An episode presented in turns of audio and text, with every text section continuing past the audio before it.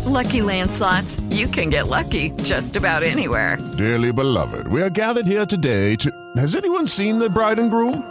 Sorry, sorry, we're here. We were getting lucky in the limo and we lost track of time. No, Lucky Land Casino, with cash prizes that add up quicker than a guest registry. In that case, I pronounce you lucky. Play for free at LuckyLandSlots.com. Daily bonuses are waiting. No purchase necessary. Void were prohibited by law. 18 plus. Terms and conditions apply. See website for details.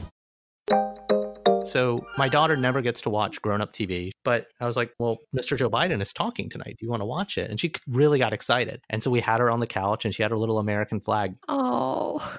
But I didn't expect Kamala Harris to be on stage, who's half Indian, like my half Indian daughter, like Mhm. my half Indian, half black niece. It like I lost it, man. like I was like drinking my whiskey, trying to look cool, but it's like I'm losing it right now.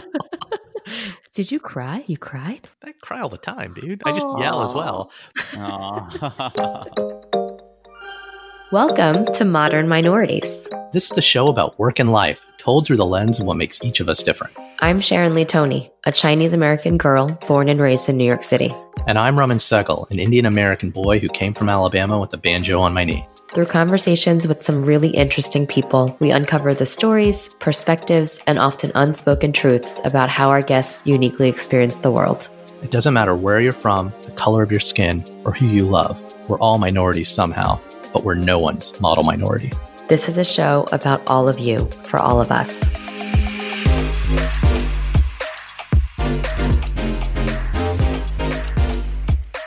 Hey, Sharon. Hey, Raman.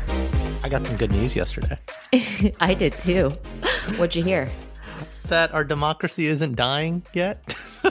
So it's so gr- it's so satisfying in such a nice way, isn't it?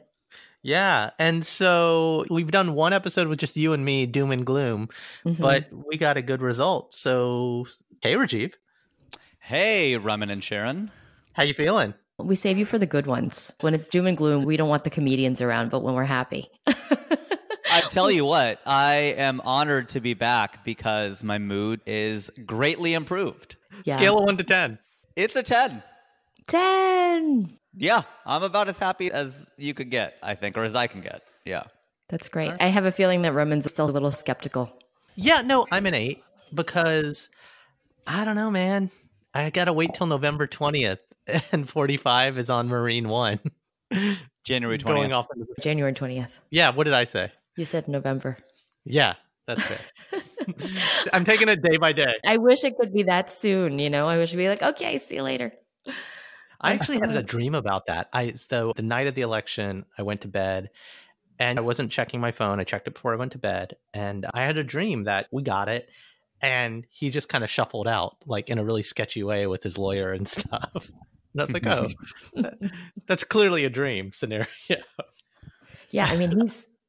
Uh, We're just. Can we just be open with opinions now because we know the result? I was going through my Twitter feed yesterday and I saw all of Joe's and Kamala's amazing, positive, celebratory, incredible tweets, super positive about being the president for everyone, despite really whoever you voted for, just really bringing everybody together. And then I don't follow Donald Trump, but I was just curious to know what his response was. And all of his tweets were like, I still won. Like, I got 71 million votes and we're going to do a recount. And I'm like, he's acting like a two year old who's been asked to leave a candy shop or something. Hmm. Like, literally, he was throwing a tantrum on social media. Yeah. Where, so where were you when you found out, Sharon? I was, how did I find out? I was in my living room and was it my sister who texted me? I got a text. I, I think my sister texted me like the CNN alert that appeared on her phone. So it's a screenshot of that. And then I immediately got a text from Rajiv. That's how I, I was like, wait a second, you guys, you guys were involved. Right. So my sister sent me CNN screenshot and I barely responded to that. And then Rajiv, you texted me and Raman. And so you immediately followed that. I'm so proud to be right in the mix there. That's so cool. a lot of messages flying around yesterday. Yeah, how'd you find out, Rajiv? The short answer to that is Hersha, my wife, in the other room. But that said, I knew Friday night That's when I was started celebrating. I started drinking because I was looking at 538. I was looking at the numbers and I was looking at any potential backsplash of a red wave to the blue wave. And I said, we got it. They're just not calling it yet. They're not calling it yet, but it's done. And so Friday night when I went to bed is where I was already feeling like, okay, this is this is I was like in the backseat of the roller coaster on the Beast at Kings Island or really any roller coaster where when you sit in the back seat, you feel the momentum before you go over the hill. And when you're in the Yeah. front seat, you don't feel it until you're a third of the way down the hill. So Yeah. I feel like since I was in the back seat, I felt it before most people did. Yeah, I've been like cautiously waiting, just hitting refresh on Google, looking at Nevada's percent return. Right. But at the same time, I was just holding my breath. And I think Crooked sent a very optimistic email on Friday night. And I think mm-hmm. I sent it to you, Rajiv. And you did. but I just I thought nothing of it. I didn't want to think anything of it. I just wanted to get through the weekend and have a good weekend because my life was going to be ruined on Monday. Maybe I just didn't know. and we were at the oh. Bronx Botanical Gardens with another set of friends with kids. You know, nice outdoor setting. Everyone's wearing a mask responsibly in New York City. And uh, we were outdoors, and the friend we were with, the wife, came walking back, and you could tell there's a little bit of something changed in the air in this Mhm. kind of very public setting. And it was it's just a very beautiful moment out in nature with friends, with people wearing masks. Like, Mhm. Was there like celebrating at the Bronx Zoo? I, I never, I I, mean, the don't think there was. You could just tell, like there was a spring in the step. Like we were walking by people, and I, the whole day, people are checking their phones, and it was more than the Mhm. obnoxious everyone checking their phones all the time. You could tell people were like hitting refresh all day while we were walking around, and mm-hmm. when it happened, you could tell. Like you saw smiles with. I guess no one eh, people had masks on, but you could just tell. You could Yeah. just tell people Yeah. were a little happier, and it was just a Better. feeling of relief. Well, mm-hmm. I really miss living in New York for moments like these because Mhm. I, a lot of my friends posted what was going on in the streets in Brooklyn and Yeah. in Manhattan and just people standing up on cars and honking horns and dancing in the street and waving flags and just so so happy. And that's why I was asking if anything was happening in the Bronx because here in my little suburban area in LA it was it felt like the air changed but actually there was no noise. So I think it was just my own mindset that changed hmm. and a couple of my neighbors that have Biden Harris yard signs, they were standing. Like my kids and I ended up going for frozen yogurt to celebrate because I thought maybe if we went to like the main drag, there'd be something more happening. And people that were on their porches and stuff, we waved and and smiled, but it, it didn't feel as big of a deal as I would imagine it felt in major urban areas. I think because it was such a long burn. Yeah. Mhm. Yeah. Yeah. It was. It was uh, the part in Moneyball, the 2011 movie about baseball with Brad Pitt and Jonah Hill, and it's the gift that I sent out to to you two and to a lot of people. There's a part where they're talking about firing players, and Brad Pitt says to Jonah Hill's character, "Well, you know, you're gonna have to learn how to fire players." But Jonah Hill's protesting. He's like, "No, this is stupid. I'm never gonna have to do this." He's like, "Fire me." He's like, and then he goes through this whole rigmarole, and Brad Pitt's like, "What are you talking about?" He goes, "I don't know. This is stupid. I'm never gonna have to do this." He goes, "All you do is you sit down, and you say you've been traded to the Detroit Tigers. The traveling secretary will take care of it." What? That's it? He goes, "Yes, these are professional ball players." Let me ask you a question: Would you rather get shot in the head once or shot five times in the chest and bleed out? And Jonah Hill goes, "Are those my only two options?" it's, it's probably the funniest part in the movie, but it's kind of like this in a way it sucks for the winners because it is such a delayed gratification but then you think about how painful it is for the losers and that makes me so happy Oh.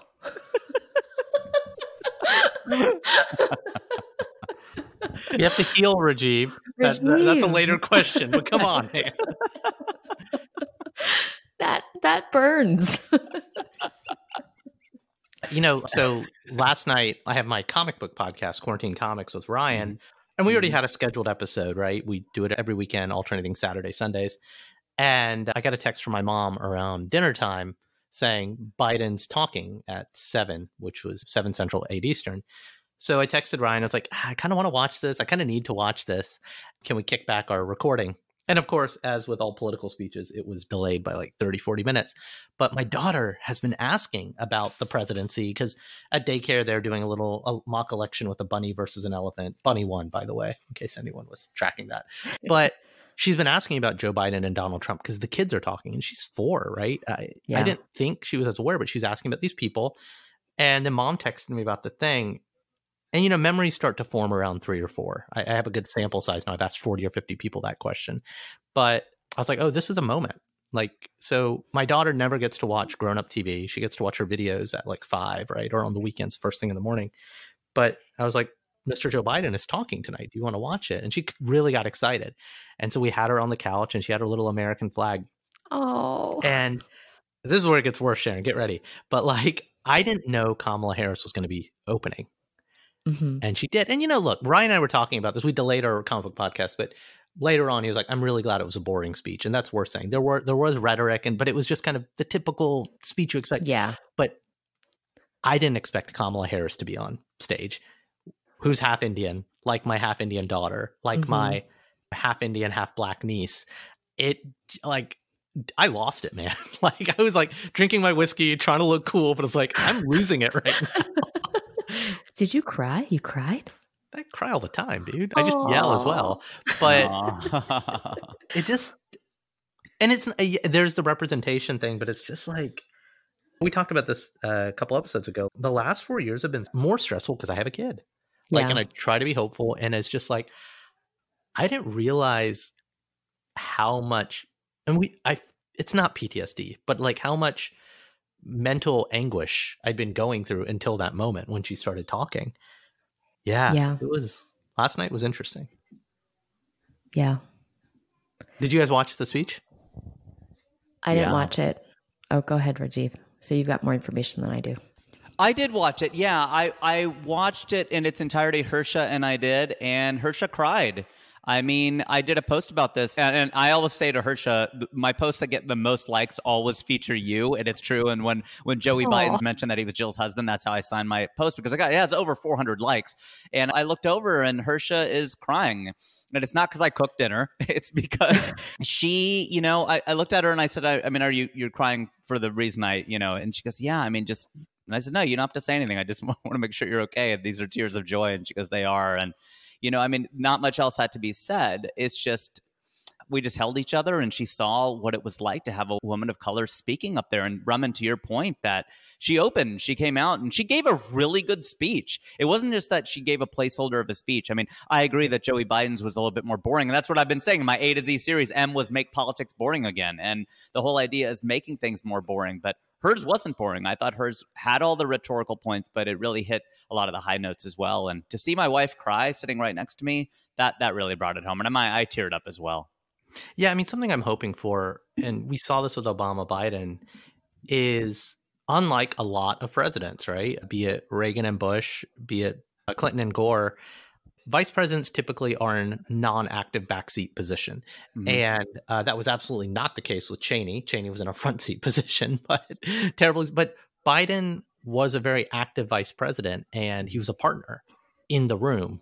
And that's kind of what Biden said about Harris. So during the primary season, which feels like an eternity ago, Hmm. I had my I want Kamala moment. I had my I want Warren moment before we kind of all coalesced around Biden, which I never got to him, to be very Mhm. clear. Mhm. But I saw her as presidential and the kind of president I wanted to see. Mhm. And yeah, I mean, watching her on stage, I mean, it's very much a likelihood for a bunch of different reasons and a bunch of different scenarios that she Yeah. will one day be our president. yeah. And God, that felt good. Just like, I mean, her, her speech was more powerful. I, it was necessary. Yeah. She shines in a way that's just so unique. I didn't watch the speech live, but I rely on everybody else to give me the highlights. So I've definitely seen all of the retweets and the reposts and the, the core snippets of video that all of the media outlets have posted. And I was watching those and I was just thinking, she's like the equivalent of like the next Oprah or something. Mm. Like she's beyond Michelle.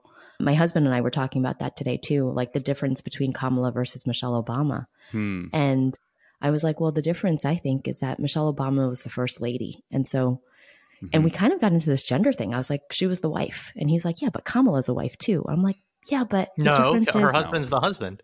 well, that was my point, right? Mhm. I was like, Barack was the candidate. So he's the guy that's literally running. Like you, you fall in love with him and then it just so happened that Michelle was super awesome too. So everyone loves her as well. Not that she's less powerful and not that she's not as talented or as intelligent. I was like, Kamala, though, she's driving this. She's the candidate. She was a senator. She was the one that's putting herself out mm-hmm. there. And she is a wife and all of that stuff. It's not about like whether or not someone's married or single, but she's in a very different role than any other woman we've ever seen in American politics, anyway. And it was, as a woman watching that, it's like, yeah female leadership, I think, is being redefined and in a really public way. It's something that women have always talked about, and it's something that women's research institutes and gender studies have always really honed in on just different styles when it comes to gender. And I think having Kamala in this very um, powerful and front facing position now is bringing that to light. So I'm excited. I've had a mixed relationship with Hillary Clinton over the years. And to, to compare the two, Hillary Clinton became real when she ran for Senate for me. It's not that she wasn't any less real, but to your point, she was a first lady and she was an mm-hmm. accomplished lawyer, but she, for her, the sake of her husband's career, she took a backseat when Rajiv and I were at P&G. If you were in a relationship with a P&G-er, mm-hmm. especially if you were like starting to live together or get married, you had to say whose career took priority. Mm-hmm. mm-hmm. And I know a lot of P&G couples who are still there, like on their work plan, they have to write that, right?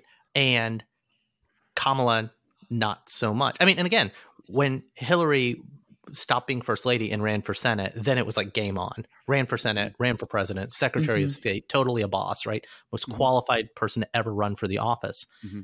in my opinion. And now it's not to say one is more qualified than the other, but like Kamala never took a backseat for a husband. She's always right. been in the game. Mm-hmm. And that's just she's a badass. And I kind of need a badass. I'll flip that though.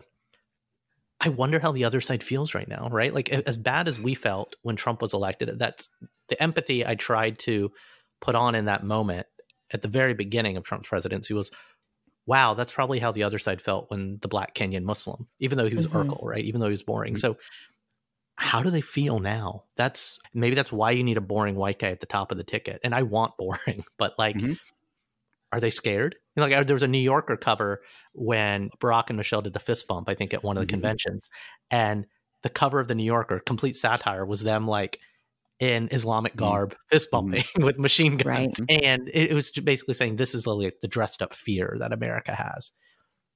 And does that exist, or will people come to know her and come to love her and like her and respect her, or are we going to see more of the same bullshit that we did when the black guy was president?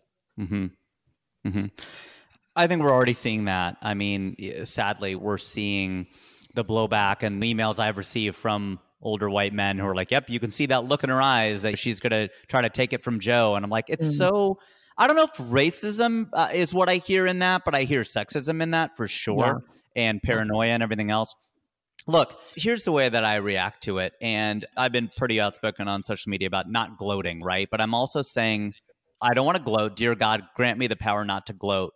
But guys, don't piss in our soup. Don't piss in our soup. don't pull this BS that you did when Obama won. To your point, Raman, getting all Mitch McConnell, the Senate Majority Leader at the time, Minority Leader, getting together and saying our number one priority is making him a one term president. Not rescuing the economy, not anything. Right. And they blocked every single thing that he did. And so don't piss in our soup. And if you're going to litigate this thing in courts and you're going to call out fraud and you're going to try to submit a competing slate of electors, and if you're going to try to get faithless electors, I mean, Donald Trump's faithless in all of his marriages, why not the electors? Then you're going to drive us to a point where you're gonna make us spike the football. Don't make me spike the football. Okay, we're trying to be gracious to to assholes who weren't gracious to us. We're trying to be nice to sons of bitches who haven't been nice to us. We're trying to show them that gratitude and that grace. And I'm I'm on a knife's edge. And Raman, you know me well enough where I mentioned this on the on the pre where I said I'm a really happy drunk, and you go, yeah, but you, you can also be a pretty angry drunk, and I go, yeah, that that's true. Those are the two sides of my personality. It is almost an incredible Hulk thing, and there there's a side of me. I am a really nice guy, and I'm a friendly guy, and I'm a kind person. Yes, all those things are true, and yet there's this rage that burns deep within me that comes out every you know few minutes, and so I think that, I think that there's a lot of people are peeing in your super jeep. Yeah. I mean, just just make me be the nice guy, right? Just don't don't. You wouldn't like me when I'm angry. Yeah, exactly. Like have some grace and we'll extend the same. I think that we're trying to do the same because this is unsustainable to keep just beating the crap out of the other side. It's unsustainable. We have to figure out a way to come together, and it's not going to be easy. I saw a letter that Bush wrote to, to Bill Clinton when mm. he was entering office. Have you guys seen this yet? Yeah, every president leaves a letter. Yep. It's mm-hmm. circulating around the internet now, but it was written and it was so gracious and it was so supportive. And he opens it up by saying, Four years ago, I walked into this office with a sense of awe and inspiration. And I'm sure you'll feel the same way as you also sit here. And he talks about how during his own presidency, he's had challenges with people not believing in him. And he tells President Clinton to not let anyone get in the way and throw him off track with any negativity. So it's essentially a note of congratulations. It's also a note of mentorship. It's a note of support. And it's a very welcoming note. And he ends it with, I'm rallying for you and I'm rooting for you. And then he signs off, and it's the official baton that he's passing forward. And I read that, and that was written in 1993, which isn't too long ago. I mean, mm-hmm. it's a while ago, but it's not super long ago. And I compare that to where we are now with even the way we are talking on this call about anyone who isn't sharing the same party values as we are. And I, I just wonder how did we get so far off track that we we truly do deeply feel that way towards each other. Well, became politics became sport. When yeah. did it start? I can't again, it's probably I think it's a false correlation, but it's when I started to become politically aware. I think the impeachment of Bill Clinton, the Newt Gingrich era was the beginning of politics as sport. I mean, there's probably some correlation to the founding of Fox News and Rupert Murdoch mm-hmm. kind of making a bigger deal in this country. But I mean, and that letter exists, Sharon. I would, I would advise every reader uh, there's actually a screenshot of like all five letters from the last five transitions, including Obama's to Trump. And mm-hmm. Rajiv, this is something you and I fundamentally argued about at the very beginning of after Trump won and maybe before his inauguration. A lot of us on the left were like, well, he's our president, and we hope he'll rise to the occasion. He has mm-hmm. to. We have right. to. I have to be hopeful. I have a kid. And he clearly disappointed all of us because let's be clear that letter is not going to get written this time. Mm-hmm. Mm-hmm. And yeah, right no, I just um, maybe he'll tweet it. He'll tweet it. He'll tweet it. But I just want this to be an aberration. A lot of norms have been broken, but that doesn't mean precedents have been set. Right? There will be a Republican eventually, and I hope the note that the Democrat writes to the Republican is as cordial. There will be another Democrat after that, and I hope the note the Republican writes to the Democrat. You know, it's just like uh, my fear, my genuine fear. Trump was never the root cause. He was a symptom, but he mm-hmm. exacerbated mm-hmm. the disease. Correct. And my fear is is Trumpism here to stay? Is that the modern fascism, the reality TV, jingoistic, hyper nationalist, populist, quote, tweet lying? I remember when none of us thought Trump was going to win back in the day uh, when he ran against Clinton.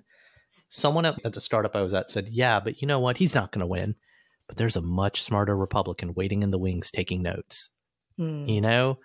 It, the, the argument was Trump is too stupid to take this all the way. And so there's going there's someone taking notes right now on both sides of this kind of methodology and the methodology is poison. I don't know. Well, I'll say two things to that. Yeah. And I'm I'm very very confident in both of these points. And so there are times where I'll throw things against the wall. Most of the time, I try to call it out if I'm doing that. But I, will say I'm I'm very confident about both of these, and I'm open. You to, You say the best things. You say the best. Things. I, have got. I, I, have the best like words. Peeing in my soup. That's a new uh, one. I'm going to start using that. Stop peeing in my soup. I'm very I'm very open to to pushback on these because I'm testing them out. But okay, without Mozart, there's no Requiem. Okay, and the Requiem isn't finished because he died while he was composing it. Sorry for ruining that part of Amadeus. But there are things that would not exist if it weren't for one person. Without Prince, there aren't Prince's albums. There's no Purple Rain. Without Roger Waters, there is no The Wall by Pink Floyd. So it's amazing to me in history that these things really come down to one person. And if that person doesn't exist under the right circumstances, look, Michael Jordan might not be the greatest basketball player in the world. I mean, right now, obviously, LeBron James is, but there might be a kid somewhere who just never picked up a basketball that would have been much better than Michael Jordan. He just wasn't born under the right circumstances, et cetera, et cetera, right? So Donald Trump is a unique threat. There is nobody in my show. This is what I talked about. The whole first scene was about my obsession with Donald Trump throughout the 80s. And the idea that there was this larger than life figure that then decided to go into politics. I mean, Arnold Schwarzenegger might have been able to. So, again, born under the right circumstances. But even Arnold doesn't quite possess that same, I don't want to say charm or charisma, but that sort of je ne sais quoi that Donald Trump does. That's one point. So I don't think there's another person. Okay, wait, I want to I want to jump in on that though. Okay. Um, I don't think there's another person waiting in the. I, I, so I don't think. Look, if Hitler never lived, mm-hmm. someone else would have come along in Western Europe within a 50 year time frame for something like that to happen. It is the right person or the wrong person at the wrong time or right person. These things are going to. If the the caveman who invented fire didn't do it, another caveman somewhere within a hundred or a thousand years would have done it. Mm-hmm. All of the things, all the conditions were there. The fires in California, mm-hmm. a random lightning strike is going to cause it. You just don't know when it is. So, sure. if not Trump, it could have been someone else, give or take a decade. I, have gone down the path though of like, uh, you know, you and I, I think you and I, my sister and I, my then girlfriend, now wife, and I argued about Hillary versus Obama back in those primaries because I right. was all on Team Obama. And I, have done that math like, wow, what if Clinton had just won the primary and won the election? Then, you know, maybe the sexism versus racism would have been different. But like, you know, Trump was a reaction to Obama and all these things. Like, you can play that game, but these things would have happened. Mm-hmm. I'm confident. Like, Trump is a symptom, he is not the cause. Mm-hmm. It was just a very, a really bad rash instead of a mild sure. one. Sure. Anyway, so second point, though, what is it, Rajiv? My second point, which is wealth inequality, man. You know, we've talked about this, and it's just insane to me that people will not largely, many will, largely will not acknowledge it as the Gordian knot. I mean, these things are bound to happen at continually and continually and over and over. And you're right about Newt Gingrich and Rupert Murdoch. And I want to make a list of the five people that I think are most likely to blame for the collapse of the American empire, which I think is still collapsing.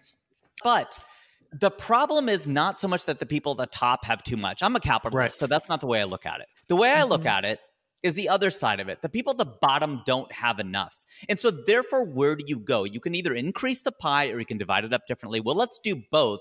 But, dude, you look at the people at the top, the wealthy, the corporates, all the multinationals, et cetera, how much money they've taken out of the system and left so many other people with so little. It's been such a blowout that we are looking for blame and the right in most countries will tend to blame people of color, women, minorities, Jews, blacks, etc. The same old story. And people on the left will tend to blame the wealthy. But guess what? And this is why when you say feel bad for Trump supporters, again go back and forth between do I? Because we're still correct. And when I have this conversation with people like, no, but what if you're wrong? I'm like, I know your question. I get it on a, on an existential level, but we're not wrong. The problem is wealth inequality has overtaken even climate change is probably the most dire problem facing our societies. And I say societies plural. And until we solve that, screw people who think that we shouldn't redistribute wealth. I'm sorry. Well, no, but, the, but that means the, the conditions, the the firewood, the tinder is ready to be ignited. All all you need is a populace to kind of pull people into kind of tendencies. Look at the pandemic. The common Republican argument, never mind like this mask takes away my liberty, was I'd rather have dead people than my kids being poor. That was mm-hmm. literally like, and I get it. It's like people were working, living paycheck to paycheck. There mm-hmm. was no safety net. They would rather go out and risk their life to go back to work than, and so yeah, even the the giant alien from the sky, the pandemic, was not as scary. The economy, people's jobs, people's livelihoods, because people are living. You know, it's easy for all of us with our white collar jobs and our more or less Zoom friendly work remote lifestyle to make do. And mm-hmm. again, Rajiv, I know mm-hmm. in the mm-hmm. entertainment space it's hurting more, but you know, hear, hear me out. But it's like you're not mm-hmm. the guy living paycheck to paycheck. I you agree. know, so yeah. that's to your point. Yeah, the problem is exacerbated it, until we solve this, and the problem's only getting worse. There could be another Trump if mm-hmm. we don't. If so, I want to bring to next steps. Like, in order for Biden and Harris to actually have a chance to aggressively put us back on track, we need the Senate. And we didn't get mm-hmm. the Senate. There's a runoff in Georgia in January. Mm-hmm. January 5th. I've been thinking about this a lot. And Rajiv, I remember you, me, and Drew went out to get pizza during the primary, and we're like, you know what? Screw it. We should all just move to Wisconsin mm-hmm. and Michigan and mm-hmm. just work from there. I feel like it's if we want this thing to get better, we have to get Georgia. Like it's mm-hmm. just like because there's a runoff, and mm-hmm. we don't get the Senate if we don't get Georgia. Yeah, both of them. Both right, both seats, and it's like I, I, I want people to. How as a country do we all mobilize on Georgia on the left? That's what we're going to do. I've already been contacted to do a program for it that interviewed Jon Ossoff, and and I don't think we had. No, we did have Warnock. We had the the uh, Reverend as well. Look, we're going to be pouring hundreds of millions of dollars into this, and so is the other side, and it's going to be a really heavy lift. I mean, there's a chance, very small chance, we get Alaska Senate seat. There's a better chance, but still not great chance that we defeat Thom Tillis with Cunningham in North Carolina assuming neither of those come true, then yes, January 5th, 2021 is ground zero for the Senate. I don't think we're going to get it. Honestly, again, like it's a very heavy lift, but we got to try. We have to do everything we can do to look things up, to figure out how to get involved, ping our friends who are in Atlanta and the greater Georgia area. Raman, you, are from the state next to it, right? So anything we can do, it's it's really going to come down to that. It's going to make a massive difference. And what are things that we can do? Well, if you look at what happened in Texas, you know, Beto O'Rourke really mobilized the hell out of people, millions of calls. You can, well, one, you can donate money, you can donate time, you can make phone calls. It's, again, and the way to think about it is if we get two Democratic senators in Georgia, we flip the Senate, Biden and Harris's job is so much easier. If we don't get Georgia, Mitch McConnell will be the obstructionist that he was mm-hmm. for Obama mm-hmm. full stop. And he's mm-hmm. got basically a two year window to run the clock till the midterms. And we know he can do it. We know he's great at doing it. And look, other, you know, the there's a lot of places you can support. I know Crooked Media has their Get Mitch or Die Trying fund. They're pouring it all into Georgia. Stacey Abrams Fair Fight. I'm assuming she's got a lot of action there. Donate money, donate time. Mm-hmm. We should all be adopting Georgia as a state and thinking about it. And I doubt there's enough time for us to all move down there and go vote. That was the original joke that Drew, Rajiv, and I were talking about. But right. yeah, uh, just how do we do it? I don't know. We have to figure it out though, because it's we stopped the bleeding, right? Mm-hmm. In in theory, Biden will be here, but it's like we have to make systemic changes. Otherwise, wealth inequality is just going to keep getting worse. One side doesn't care about it. And I would argue the reason the Democrats didn't perform as well with blacks and Latinos specifically is because they are the party for them, but they took them for granted and they weren't mm-hmm. making bold enough overt- overtures mm-hmm. to them. Mm-hmm. I would agree with all of that. And I would just say that it's marketing, it's packaging. It's the issue that I go through a lot as a comic. I mean, what is my way in, right? Raman, we used to talk about this at the Page. You know, what is the way in? How do you talk to the consumer? How do you start the conversation? And I think that the problem that progressives have is we just suck at marketing. This has been said ad nauseum, ad infinitum, but it's true. And I was one of the first people to say it, not the first. Many other people have said it smarter than I have said it. But this is the issue that we can go forward with progressive solutions but the way that we speak about them and the way that we engage with people it you know i read something about like it's amazing what what people will accept if they feel heard right? It's amazing what people will accept if they feel heard. If you just hear them out.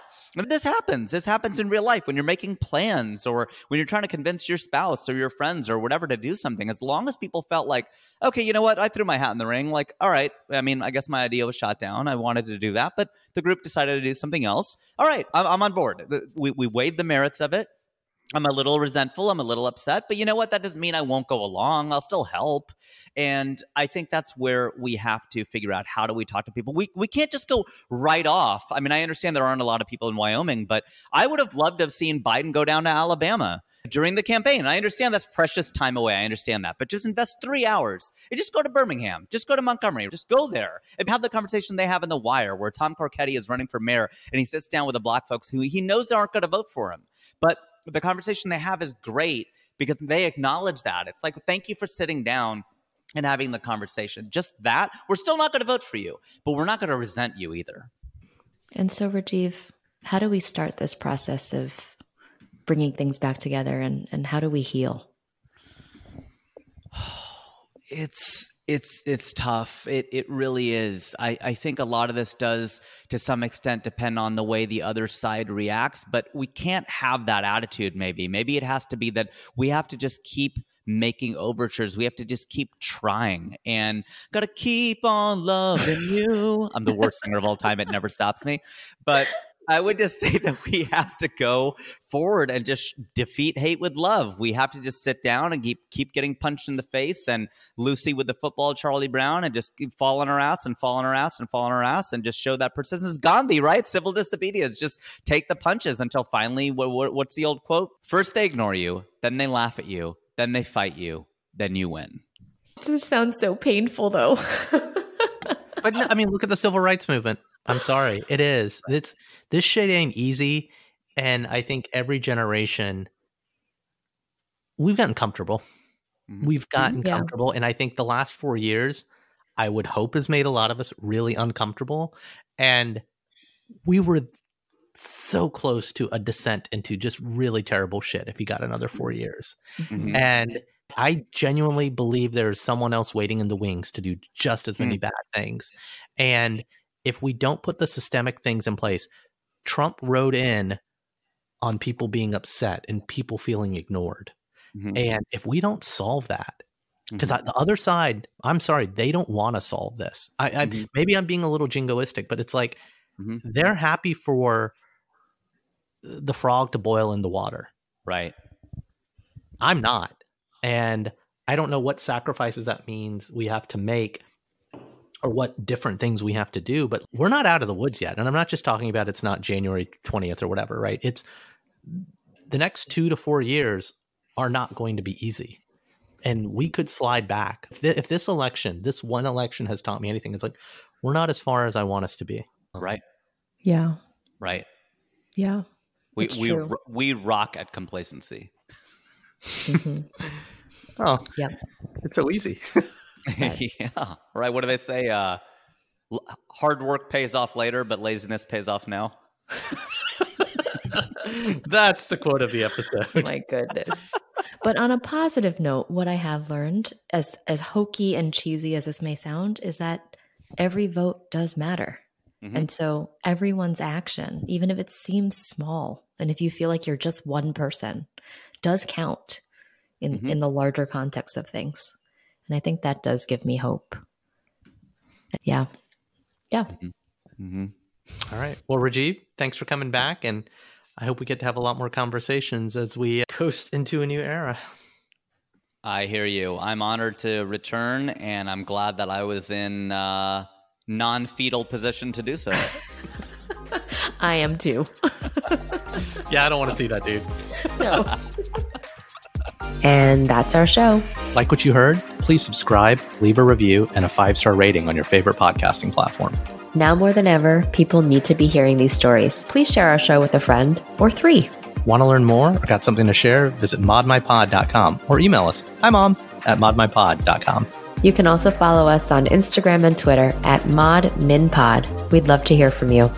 Now, here's a preview of our next episode. The small things add up every single day. Like being in a room where you have prepared materials for the entire meeting and everyone else is getting eye contact except for you. Standing around with a number of executives and everyone who you've not yet met assumes that you are an assistant or a junior team member. It's the small things that break down your confidence every single day. That's it for now. I've been Raman Segal. And I'm still Sharon Lee Tony. Remember, we're all modern minorities out there. We'll talk to you soon.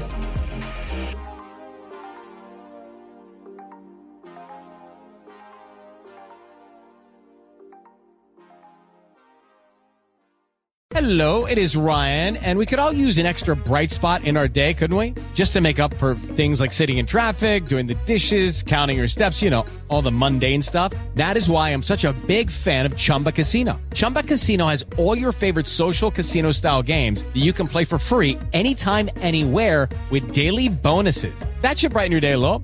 Actually, a lot. So sign up now at chumbacasino.com. That's chumbacasino.com. No purchase necessary. Group. Void were prohibited by law. See terms and conditions. 18 plus.